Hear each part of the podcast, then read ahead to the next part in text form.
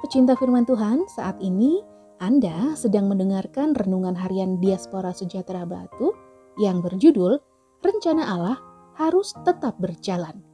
Bacaannya terambil dari Kejadian 21 ayat 8 sampai 13. Abraham mengusir Hagar dan Ismail.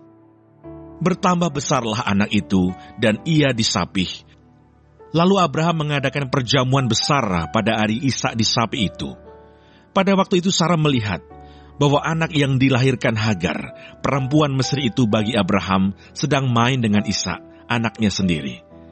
Berkatalah Sarah kepada Abraham, Usirlah hamba perempuan itu beserta anaknya, sebab anak hamba ini tidak akan menjadi ahli waris bersama-sama dengan anakku Ishak. Hal ini sangat menyebalkan Abraham oleh karena anaknya itu. Tetapi Allah berfirman kepada Abraham, Janganlah sebal hatimu, karena hal anak dan budakmu itu. Dalam segala yang dikatakan Sarah kepadamu, haruslah engkau mendengarkannya, sebab yang akan disebut keturunanmu ialah yang berasal dari Ishak. Tetapi keturunan dari hambamu itu juga akan kubuat menjadi suatu bangsa, karena ia pun anakmu. Tetapi Allah berfirman kepada Abraham, Janganlah sebal hatimu karena hal anak dan budakmu itu, dalam segala yang dikatakan Sarah kepadamu, haruslah engkau mendengarkannya, sebab yang akan disebut keturunanmu ialah yang berasal dari Ishak. Kejadian 21 ayat 12. Karya penyelamatan Allah kepada manusia yang berdosa harus melalui keturunan Abraham, artinya Mesias harus lahir dari keturunan Abraham, yaitu Ishak dan bukan anak Hagar.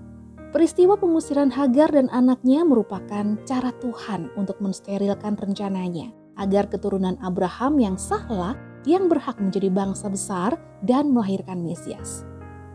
Cara-cara yang telah dilakukan Sarah untuk mendapatkan keturunan memanglah bukan solusi yang baik dan berkenan di hati Allah untuk melaksanakan programnya. Allah tidak membutuhkan bantuan manusia untuk melaksanakan programnya. Allah cukup dengan dirinya sendiri dalam konteks gereja Tuhan saat ini, setiap pelayan Tuhan harus memahami bahwa ketika diberi kepercayaan untuk melayani Dia, bukan berarti Allah membutuhkan kita. Juga bukan berarti tanpa kita pekerjaan Tuhan tidak bisa berjalan, sehingga rencana Allah menjadi gagal. Kiranya pemikiran yang demikian dihilangkan.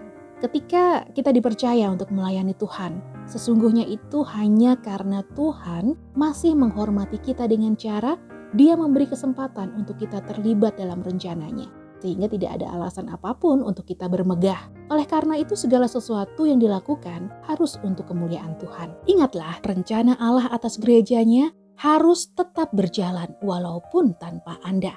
Sebab Allah tidak membutuhkan manusia yang berdosa dan penuh kelemahan.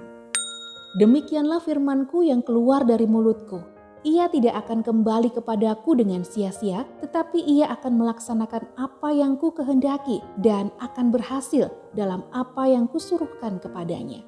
Yesaya 55 ayat 11. Tuhan Yesus memberkati.